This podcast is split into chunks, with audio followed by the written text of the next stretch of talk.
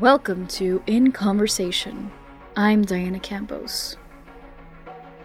In Conversation features Dean Michael Horswell and faculty from Florida Atlantic University's Dorothy F. Schmidt College of Arts and Letters, talking about research and creative activities that span the arts, humanities, and social sciences.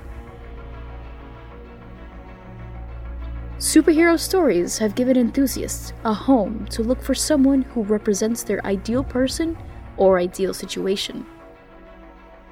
For Sika and Eric, they dissect superheroes through a racial lens. And they noticed the heroes were mixed race.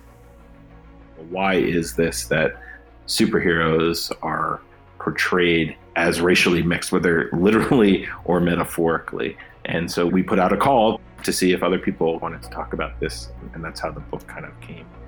Faculty members from the Department of English, Dr. Sika Dagbovie Mullins and Dr. Eric Berlatsky, curated a collection of essays that discuss the intersectionality between superheroes, racial identity, and racial politics in American popular culture.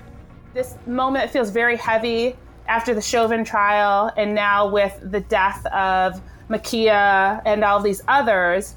I've been reading a lot from other Black scholars and friends about finding moments to express Black joy because Blackness is not just about despair and sorrow and devastation.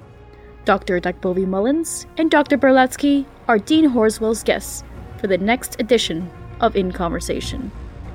Listen for In Conversation.